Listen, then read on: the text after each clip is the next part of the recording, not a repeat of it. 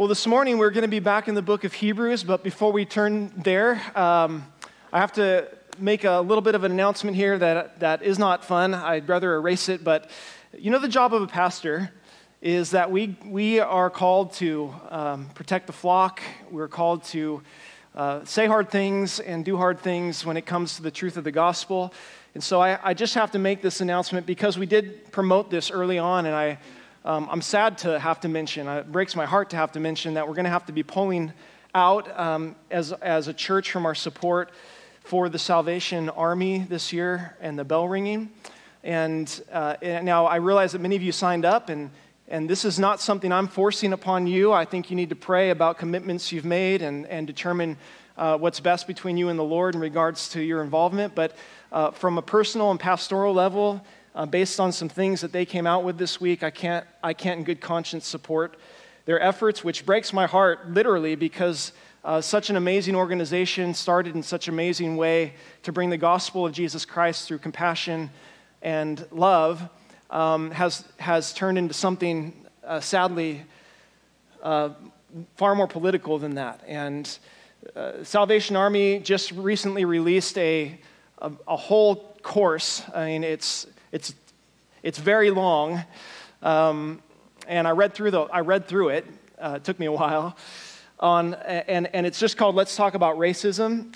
And basically, uh, in, in a nutshell, what it is, is is the promotion of a leftist secularist view of, of race and the gospel that is contrary, in my opinion, to biblical truth.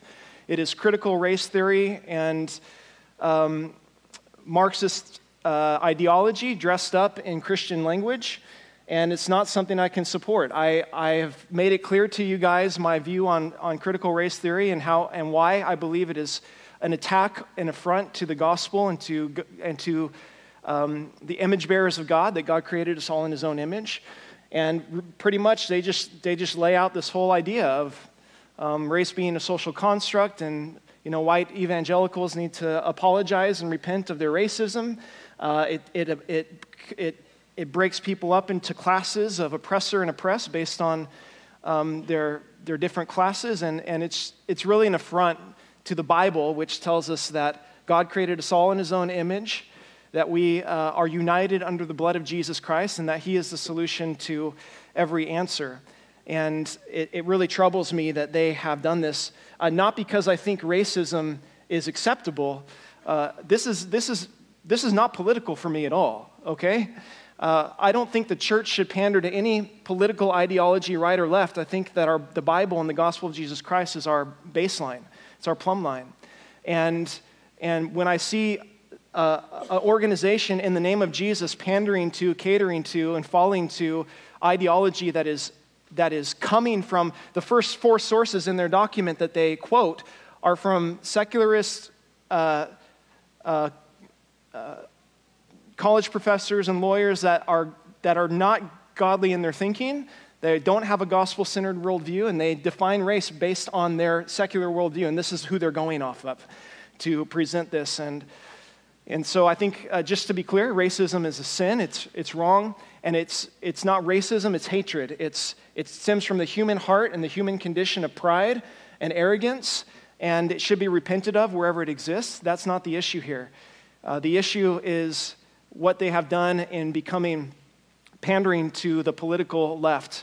I, I don't know why. You can assume all you want about that, but it's, it's wrong, and, um, and sadly, we cannot, uh, we cannot support that. So that's where, that's, that's where I stand on that, and I'd love to talk to you more in depth about it if you so desire to uh, after service.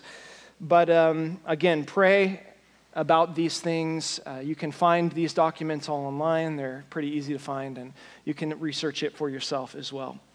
So, that out of the way, let's get to the good stuff. let's get to the Word of God and the Scripture. This is where we stand uh, on the Bible, and I want to tell you, uh, uh, because I really want us to switch focus now. This is one of the most powerful passage I th- passages, I think, in the New Testament, in the book of Hebrews. Um, it's a perfect passage that introduces us to a Christmas season because it talks about the incarnation, Jesus Christ taking on flesh and blood. And So this morning, would you stand as we look to Hebrews chapter 2, verses 14 through 18?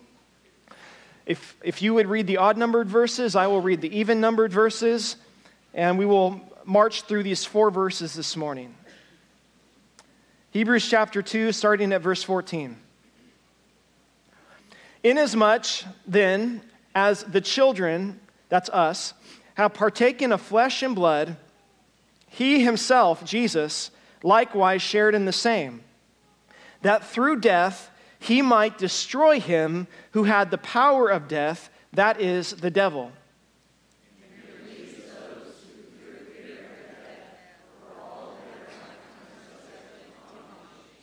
For indeed, he does not give aid to angels, but he does give aid to the seed of Abraham.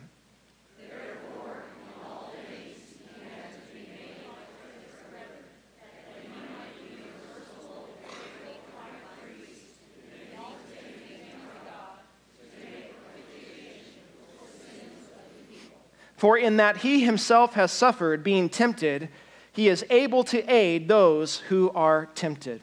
Amen. Lord, as we look to your word today, we pray that you would open our hearts and our eyes to our need for you and to the wonderful truth of this gospel. So simple, yet so complex. And uh, such everything that we need, the answer for our human condition, Lord, and peace with you. And so speak to our hearts now in Jesus' name. Amen. You can be seated. We've been, we're in part four, looking verse by verse through the book of Hebrews on the theme of the author communicating to these Jewish believers who were being tempted to go back and fall back into the old covenant system of the law and of sacrifice. Why would you want to do that when you found Jesus? Because Jesus is better. He's better. Uh, number one, we saw that he has the better voice, that God once spoke through the prophets. But now he speaks through his son, Jesus Christ, that everything we need to know about ourselves, about eternity, and about God is found when we look at the person of Jesus. Secondly, Jesus has a better title than the angels. Jesus is not another created being, he's not a demigod, he is, he's not uh, an angel. Uh, uh, some heightened form of an angel that became a man. No, Jesus is none other than the Son, same nature, same DNA, so to speak, same characteristics. God in human flesh who's come down. He's not created, but He's creator. And then, of course, last week, Jesus is the better man. That what we could not accomplish in the weakness of our own flesh and our own sin, Jesus accomplished by taking on human flesh and coming in the likeness of man. And becoming a little lower than the angels, was crowned with glory and honor and ascended to heaven victoriously. And today we come to the message that Jesus has won the better victory. I almost called it Jesus brought the better Christmas because um, what a better passage to start off our Christmas season than one that says Jesus took on flesh and blood to defeat the devil, to take away the fear of death, and to aid those who are living in this life. In fact, if I would sum up the message in one statement as we dig in deep to each verse, it would simply be this that at the cross, Jesus won the ultimate victory over the devil and death, and now he freely extends that victory to those who battle fear and temptation. That's good news, amen? And so we jump right into four points. How did Jesus win the better victory? This morning we're going to look at these four points. By number one, realizing that Jesus defeated the devil. Number two, that Jesus delivers the fearful. Number three, Jesus distributes mercy. And number four, Jesus diffuses temptation. As we jump right in, Hebrews chapter 2, verse 14 communicates to us that Jesus, number one, defeated the devil. Verse 14 again, look at it. Inasmuch then as the children have partaken of flesh and blood, he himself likewise shared in the same, that through death he might destroy him who had the power of death, that is, the devil here, the author introduces this concept of the devil, of death, and Jesus, and how they all correlate to one another and to the human experience. The devil here is communicated as the one who has the power of death. As we think of this process of, of communication, what the author is communicating that, that we are flesh and blood, right? We are all humans, which means because of sin, we are all subject to death every single one of us. And the devil holds that power over death. In what way? Well, follow my train of thought. The wages of sin is? Okay. And who is the originator of death? Death came through sin. Sin came through Adam. Adam sinned as a result of a temptation that came from who? So the originator of death is ultimately the devil. You can look back in the garden, uh, listen to what Jesus said in John 8 44 of the devil. He says he was a murderer from the beginning. Well, how does he murder? How did he murder? And does not stand in the truth because there is no truth in him. When he speaks a lie, he speaks from his own resources, for he is a liar and the father of it. So, how did Satan murder at the very beginning with Adam and Eve? He planted a lie that was contrary to the truth of God. And once that lie was consumed by a human being and acted upon by a human being, death entered into the world because separation from God now had been complete because of rebellion and sin. And so before Christ, we could say that no person had the power to escape the consequences of Satan's lie that he planted in the garden.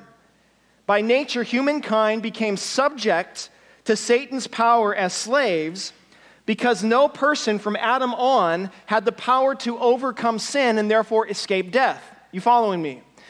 So, so the author here states that Jesus had to come in the flesh. Why? Well, because you can't die if you're not human. And you can't conquer death unless you die. And so there had to be a man that would come that Satan couldn't get to sin, that Satan had no authority or power of, that could willingly die, not as a result of his own sin, but for the sin of others, and conquer death forever to free human beings from being subject to Satan's power, which they're under. That's what he's communicating here. Spurgeon, I love how he communicates this idea of death. He says, I think death is the devil's masterpiece. With the solitary exception of hell, death is certainly the most satanic mischief that sin hath accomplished. But as I mentioned, there was one person the devil could never get to sin.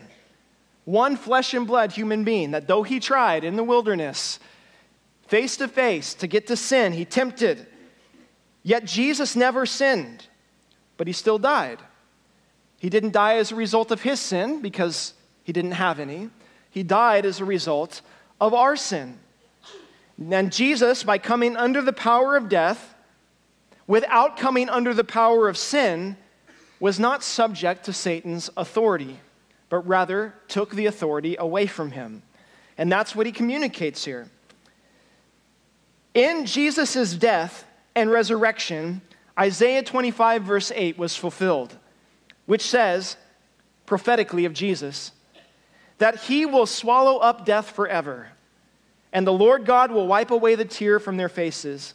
The rebuke of his people he will take away from all the earth, for the Lord has spoken. When Jesus said, It is finished, he wasn't just talking about his life. He was talking about the power of Satan that he had over human beings through death was then eradicated and completely abolished. 1 John chapter 3 verse 8 tells us for this purpose the son of God was manifested that he might destroy the works of the devil. And we're told here that Jesus destroyed Satan's power through his own righteous death. Now, you might want to make note of that word destroyed because I can, I can see some people thinking already, wait, I don't think Satan seems that destroyed. The word destroyed here doesn't mean eradicate or to cause to no longer exist. Satan will, will always exist. In fact, at the very end, he will be cast into the lake of fire um, we're told, with the Antichrist, and he will forever be banished uh, from humanity and from the presence of the Lord. The word destroyed here means, listen, to render ineffective, to deprive one of power, influence, or force. You see, Satan will never die, but here's the, here's the truth of the matter that the, the author's communicating that the power Satan had through death no longer applies to the person who has trusted in Jesus Christ for their eternal life. Jesus said, I am the way, the truth, and the life. When he, wrote, when, when he brought Lazarus up from the dead, he said, I am the resurrection and the life. He who believes in me, though he will die, yet he shall live. That there is life now because of Jesus' ultimate victory. You see, Satan is still an active enemy, but here's an important thing to remember though he is an active enemy of the believer, he is also a defeated enemy whose remaining ammunition will be rendered ineffective against the spiritual armor of his rival, the Christian. I want you guys to say this with me I am more than a conqueror through him who loved me and gave himself for me. You see, Christian, Colossians chapter 2, Paul told us, having disarmed principalities and powers, he made a public spectacle of them, triumphing over them in it. When Jesus was nailed to the cross, at that moment that the world and maybe even the enemy thought was the defeat of the Son of God, was actually the moment of his greatest victory. Because it was on that cross, and three days later, when he rose again from the grave, that he made a spectacle of the power of Satan. And he said, I am making it possible through faith in me that the power of Satan will have no more control or hold over a human being. That is an incredible truth. As the Christian clothes themselves with Christ, when they're diligent to wear the armor of God, the Bible teaches us that nothing Satan employs against them can effectively succeed. It's true that the enemy might have an occasional victory by tempting us to obey our flesh, and we fall and we fail. But Satan will never again have the ultimate victory over death, the ultimate control over life and death. Now, of course, we need to respect the reality of Satan's craftiness. He's a powerful adversary. Peter tells us to be sober, to be vigilant, for the adversary, our devil, roams around like a roaring lion, seeking whom he may devour. But at the same time, let's not give Satan more credit than he deserves. Satan is powerful, but Jesus is more powerful. Satan is crafty, but Jesus is wiser. Satan is a loser, Jesus is a winner, to put it plain, uh, plainly. We don't need to be afraid of the enemy. But you know what that means? Neither do we need to be afraid of his henchman, death. Secondly, not only does he tell us that, that Jesus came to destroy the devil and his power and his hold over humanity. But number two, we're told that Jesus delivers the fearful. Look at verse 15. He continues, and to release those who through fear of death were all their lifetime subject to bondage. For indeed, he does not give aid to angels, but he does give aid to the seed of Abraham. That word release is the picture of prison doors being opened, shackles being loosed. Jesus came as a man so that he could die as a man, that he could raise again as a man to conquer death forever, as a man, perfectly man, perfectly God. But he did this so that all those who trust in him could be released from their fear of death. Reminds me of the guy who, man, he was having horrible headaches and he tried everything aspirin, Motrin, Tylenol, extra strength. Finally, he went to the doctor and the doctor did x rays and they did a CT scan and a couple of day, days later, they called him back in for the results. The doctor announced, I've got awful news. Your condition, I'm, afraid it's terminal. And the guy was shocked. He just, I can't believe it. What happened? And, and the doctor said, Well, you know, there's, there's no denying the results, there's no doubt. And the man said, Well, well, doc, how much longer do I have? And the doctor answered, 10. He said, What, 10? 10 years? 10 months? What, 10 what? And the doctor looked at him and said, Nine, eight, seven, six.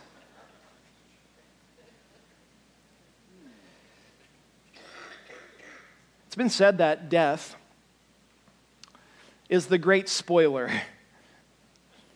You know, the birth, the birth of, a, of a child is such a joyous event. And none of us like to think of the reality that the child that is, is born in the new life that comes out will one day lay, lay in a casket and be buried in the ground. You know, we, we, we all are overjoyed at the event of marriage and we say those words, till death do us part, not wanting to think about the reality that means that one of us might die and leave the other one lonely. You know, death is always in the back of every human's heart and mind. We're created that way. The Bible says God put an eternity in our hearts, and if every human is honest, there is a fear of death that grips them. Whenever they consider when they think of it, that the fear of the unknown, the fear of the finality of life, is a very real part of the human experience. And for humans, the reality of death produces fear and self preservation. And yet, listen to the, the power of this. The apostle here is telling us that it is the fear of death that actually limits, prohibits the human being from experiencing the fullness of God's plan and purpose for their life. That the fear of death is actually something that hampers the human experience, not enhances it. It's interesting to me that Jesus here not, not only gave his life to take the power of death away from Satan, but he gave his life and conquered death to take the fear of death away from the Christian. That's one of the reasons he came, so that you and I could have confidence in our life and confidence in our death, realizing that death isn't the end. Christian, listen, if you are in Christ, death no longer means the cessation of life. Death no longer robs us of what really matters. Death no longer separates uh, us permanently, but only for a time. In Christ, death is not a punishment for sin, it is a graduation to greater blessing, a higher glory, and a deeper awareness of God's presence. Death is not something we must fear. Romans chapter 5 verse 17 tells us, "For if by the one man's offense, that's Adam, death reigned through the one, much more those who receive abundance of grace and the gift of righteousness will reign in life through the one Jesus Christ." How much more in Christ Jesus does his life give us life? A promise of eternal life, a promise that we will reign and rule with him forever. And I love the picture here when he says to release those, because it is a picture of a Roman prison. And you might imagine it like this the prison cell, earth is like a prison. And the, the, the cell that every human being is in is the fear of death. That's the prison cell. Okay, every person walks around in it trying to find a way out through some way or another. The guard at the door of the fear of death is death itself, not letting anyone out. The warden of the prison is none other than the devil, and he has control over all the prisoners. And then one day, as everything's going pretty smoothly for the devil, another man shows up in the prison, but he's innocent. And everything, everything the warden tries to do to get this guy to sin or fail or mess up, to get him locked in a prison cell, fails. But then one day, he goes into a prison cell and chains himself up willingly. Three days later, he breaks his chains, he pushes open the prison door, and he walks out with a key to all the cells of the prison, rightfully having won them, having ownership over them. And he goes around and he starts opening every cell door and inviting people come out of your prison cell, come into this freedom that I have won for you. Some people come, some people don't. The people who do, Satan, the warden, he goes around and he tries to convince them that, that their safety was back in the prison cell, that their home was back in the prison cell. You just need to go back into the prison cell where you were comfortable and where you were safe. All the meanwhile lying to them, trying to get them from the freedom that they've now come to experience and enjoy. That's the story of the gospel. Jesus holds the keys over death He's won them by victoriously conquering death forever. And now Satan is trying to attempt to lie to people about going back into fear. I love Isaiah 42. Paints another beautiful prophetic picture of this, verse 13. The Lord will march forth like a mighty hero. You know, we love superhero movies these days. I love this language about Jesus. He marches into that prison of a world like a mighty hero, and he will come out like a warrior full of fury, and he will shout his battle cry and crush all of his enemies. You know, fear is a powerful force, isn't it? The acronym for fear that I've always loved is false evidence appearing real. And it is one of the most powerful tools of Satan to hinder people from experiencing life in Christ in May of 2020, God gave me this verse. When I saw the and you saw the whole world reacting to COVID based in their fear of death. To me, the season of COVID exposed a lot of things, but it, it really exposed how afraid people are to die. And it caused a lot of people to do all sorts of things to preserve their life. Now, I want to do say that life is precious. Agreed? Life is valuable. We should do everything to preserve and protect it in wisdom. We should not treat it foolishly or tempt God with our life. However, if the preservation of your life becomes a priority over everything else, my friend, you are not trusting the Lord. And I don't say that to be mean. And I don't say that as someone who doesn't who hasn't struggled with it, but what I'm saying is our priority as Christians is not to live out of the fear of preserving our own life, but out of faith in Jesus Christ. It's trust in Him that defines the decisions we should make, the things that we should do, whether it's going to the mission field or standing up for the truth or preaching the gospel, even at costs of our own self preservation. If it means gathering to worship, if it means whatever it might mean, we don't retreat in fear.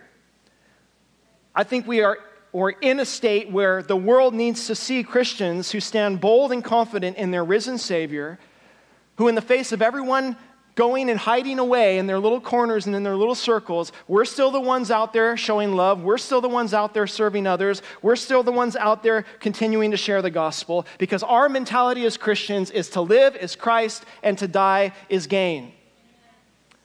That is not foolish. It simply means that we believe in the victory of the power of Christ. Jesus came to set the captives free. And there might be a word here that some of you need to hear today. Because some of you are sitting still in prison cells that Jesus has opened. And you're afraid of the guards that Jesus has destroyed. And I want to boldly and confidently exhort you today get up and walk out of that cell. Satan has convinced you it's impossible that you'll ever change. There's no hope for you. Guess what? I have an incredible truth to tell you. It's all a facade. It's all a lie. It's all a smokescreen. It's all intimidation and fear. It's all bark and no bite. You will overcome that addiction because Jesus overcame. You will overcome your fear because Jesus overcame. You will overcome the challenging obstacle in your path. Your marriage is not destined for failure. Your life is not worthless because Jesus already won. We need to believe that and receive that and accept it into our own lives.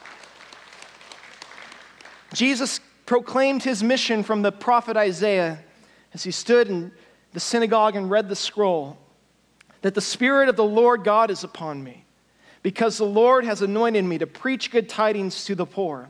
He sent me to heal the brokenhearted, to proclaim liberty to the captives, and the opening of the prison to those who are bound. And last time I checked, Jesus doesn't fail at a mission he sets out to do.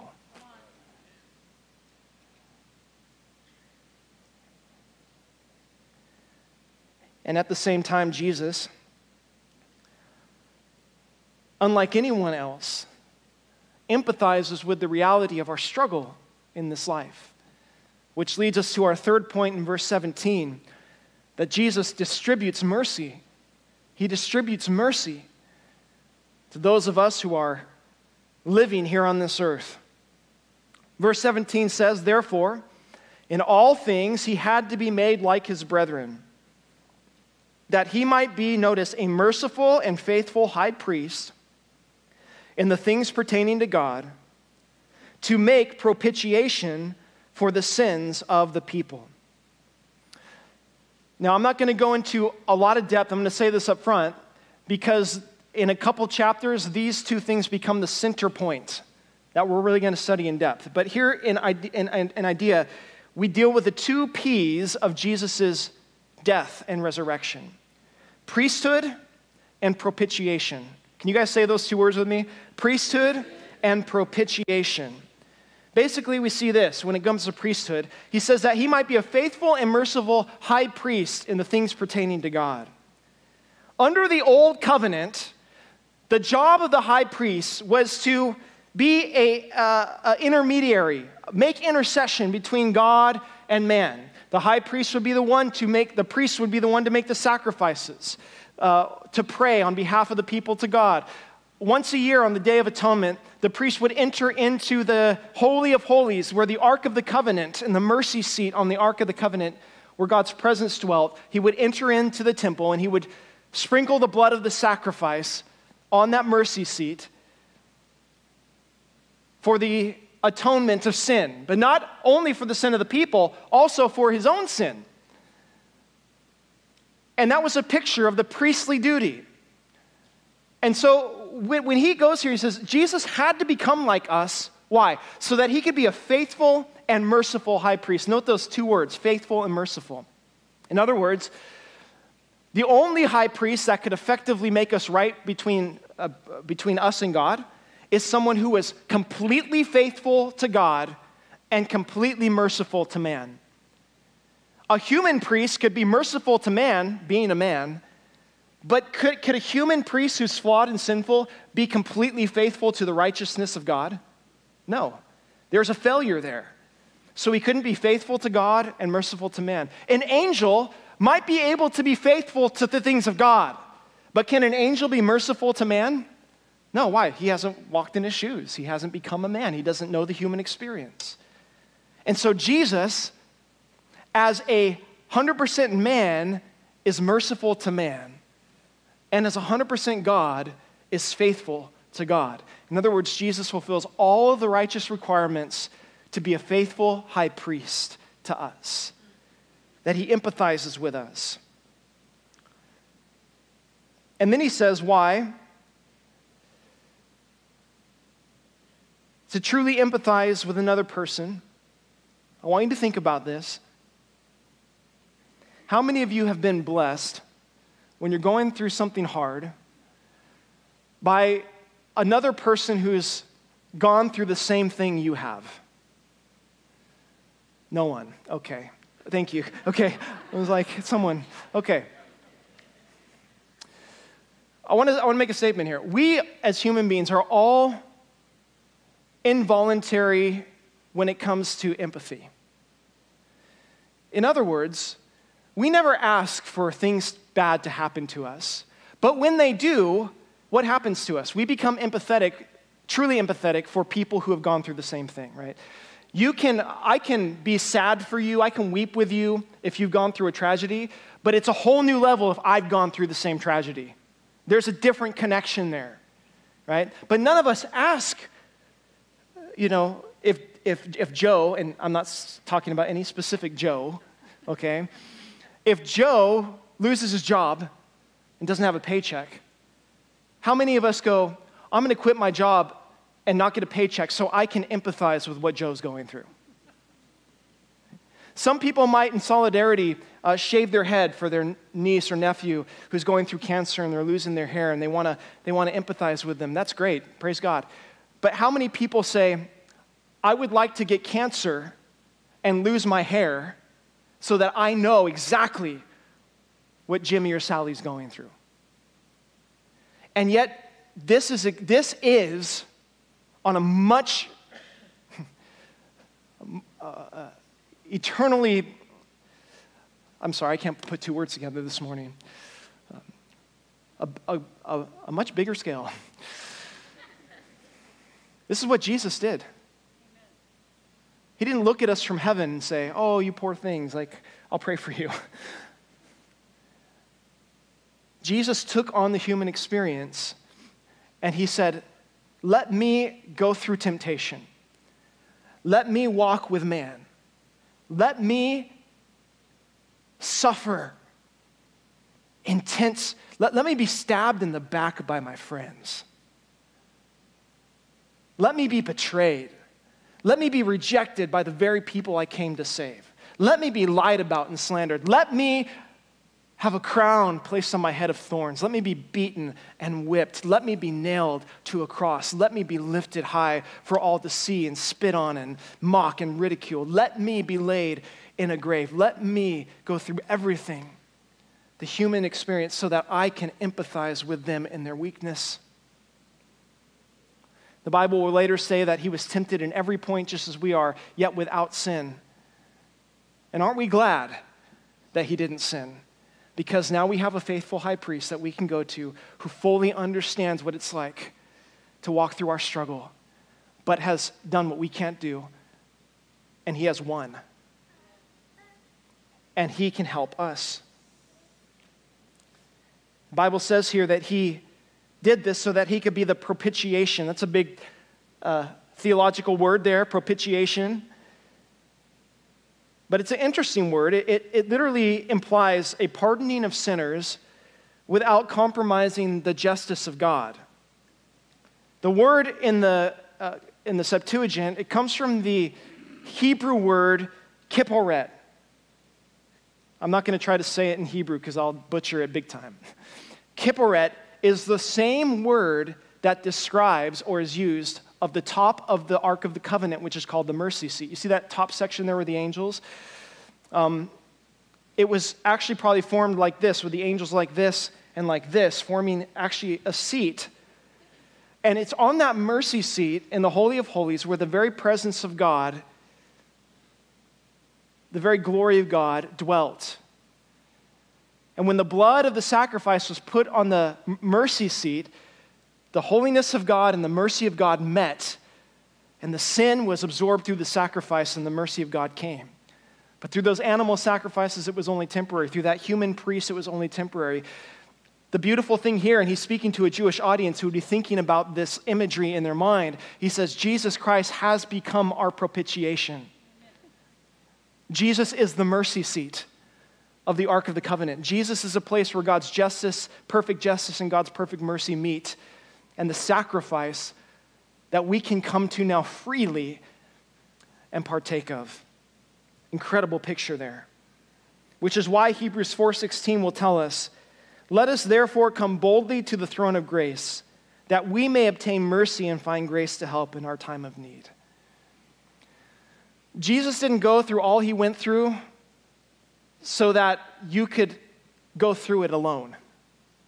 He has mercy that He wants to extend towards you and I.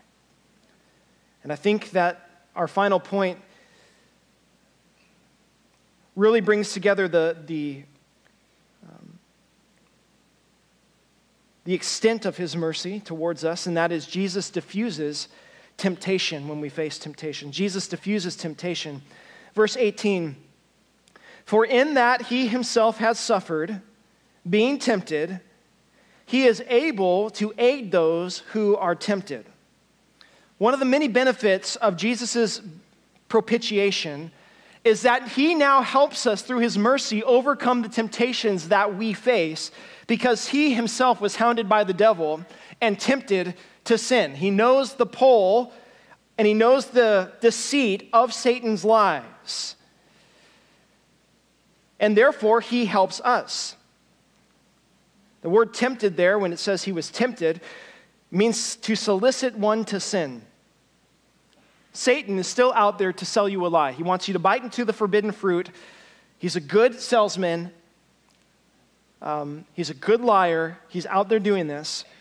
But when Satan sees the cross of Christ in front of a believer, it's almost like a sign, I think, to him. I saw this sign the other day, you know, uh, no, no solicitors, uh, no soliciting, see dog for more details. And I, I kind of think like, yeah, when Satan comes, that's kind of the sign he sees at the cross, you know, no soliciting, see God for more details. I know, it's horrible, you guys, just, just give me a break. Come on.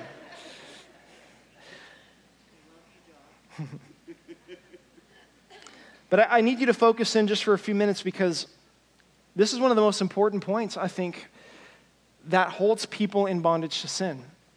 And it's something I fell in. I think it's something we all kind of uh, misinterpret from time to time. Notice the important language here Jesus destroyed the work of the devil, Jesus delivered and eradicated the fear of death.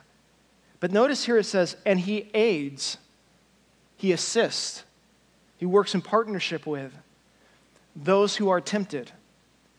In other words, God, Jesus has not yet eradicated temptation.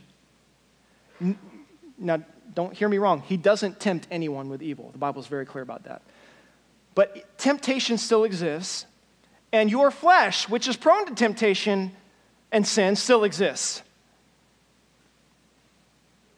And so, as a result of this language, he is, he is showing us here that we need to learn how to live a life that is dependent on the power of Jesus to help us overcome sin.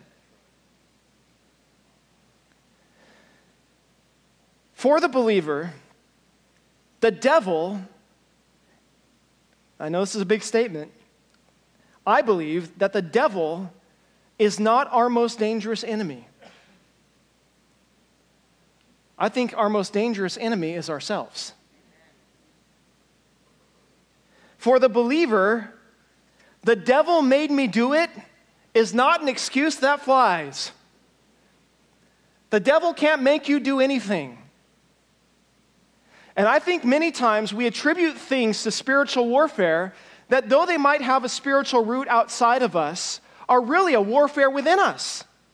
It's a battle over the lust and the desires of our flesh and our greed and our pride and our selfishness that we're battling with, and we say, Oh, I'm, I'm wrestling with the devil. Probably not. You're probably just wrestling with yourself. The devil is active the Bible's clear we don't wrestle against flesh and blood, but against principalities and powers, against the spiritual forces and the rulers of the darkness of this age. Behind the ideologies out there, there's spiritual and satanic influence. There's no doubt about it. When, when, you're, when you're confronted with a temptation, Satan is most likely involved.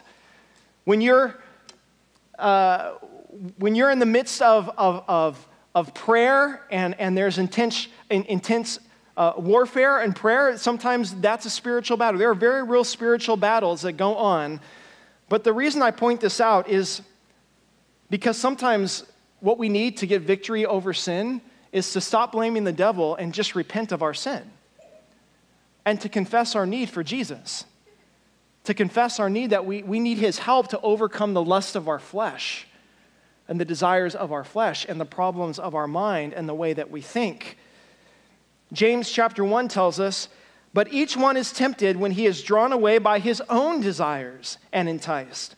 Then, when desire has conceived, it gives birth to sin, and sin, when it is full grown, brings forth death. I want you to notice the devil is not mentioned in that passage at all. The temptation might come from external sources, but it takes root when it gets in us. And the evil that still exists in us starts to attach itself to those sins and to those temptations, and the battle within us begins to rage. But here's the encouraging part that the author is trying to get at. When you do face temptation, and when you do get the battle going on inside of you, your, your, your, your victor, Jesus, is alongside of you to help you. One of the first verses I memorized as a kid was 1 Corinthians 10 13, where Paul writes to us No temptation has overtaken you except which is common to man, but God is faithful, who will not allow you to be tempted beyond what you are able, but with temptation will also make the way of escape that you will be able to bear it. Did you catch that? I don't know if I'll, I don't know if I can I don't know if I can handle this temptation right now. I know that you can. Why? Because the Bible tells me that God wouldn't have allowed you to be tempted in that area and for that thing if He did not also give you the strength and the road and the pathway to escape that temptation. Which is important principle to remember. Take a picture of it, write it down, put it on your mirror, throw it in your car. Simply this, and I have to tell myself this all, the time whatever Satan tempts me into, Jesus can lead me out of. Whatever Satan tempts you into, Jesus can lead you out of. Your temper, it's no match for Jesus. Your lust is no match for Jesus. Your selfishness, your pride, or your greed is no match for Jesus. Many times, though, the starting point is being honest with ourselves. That's always the hard part. We don't want to admit that we are as bad as we don't think we are. Did that make sense? Probably not. But we do. And temptation feels so strong because our minds aren't always in the right place. This is something you might be struggling with, just listen. Maybe close your eyes even as I read these verses to you. Do not be conformed to this world, but be transformed by the renewing of your mind. Isaiah 26, 3. You will keep him in perfect peace whose mind is stayed on you because he trusts in you. Psalm 1, 1 through 3. Blessed is the man who walks not in the counsel of the ungodly, nor stands in the path of sinners, nor sits in the seat of the scornful. But his delight is in the law of the Lord, and in his law he meditates day and night. He shall be like a tree planted by the rivers of water, that brings forth fruit in its season, whose leaf shall not wither, and whatever he does shall prosper. I think people run into trouble when, te- when faced with temptation because we tend to tell ourselves that the, that the temptation is actually stronger than Jesus, rather than telling ourselves that Jesus is stronger than, than the temptation. And there might be some in here today who need to make things right, need to surrender some things at the foot of the cross, need to overcome some fears, or maybe you need to accept Jesus for the first time in your life as your high priest, as a propitiation for your sins. But this is a powerful set of verses that Jesus has defeated and destroyed the power of Satan by overcoming death that he delivers those who in their entire lifetimes have been in bondage, in slavery, in prison because of the fear of death. That he distributes mercy as a faithful high priest to God to those who follow him. And that he diffuses temptation to those who call upon his name. And I'll close with a quote from John Brown in his commentary on Hebrews. He says, These truths with which our ears are very familiar, but if our minds distinctly apprehend their meaning and their evidence, these truths would fill us with adoring wonder and gratitude towards Jesus Christ. Let's pray together. Lord Jesus, we thank you for the power of your victory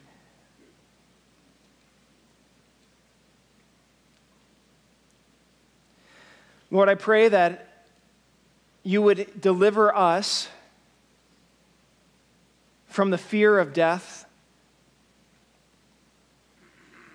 That if there are any other things that are keeping us bound or prohibiting us from experiencing the fullness of your plan for our lives,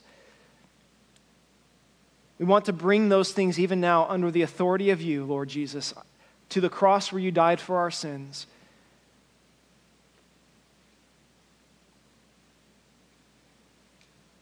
Lord, I pray that we could be a people who are courageous, who are full of faith, who have a sincere love and hope and compassion for those who are lost. Lord, in a sense, you've distributed all of us keys to prison cells. That key is the gospel.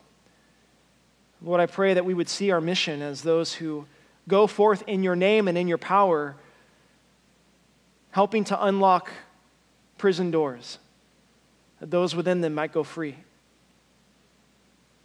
and experience life in Christ. Lord, we pray that you'd fill us with your joy as we approach this Christmas season and remember the fact that you partook of flesh and blood for us came as a baby, died as a man. May that holy moment, that holy reality be ever on our hearts and minds as we move closer and closer to celebrating your birth.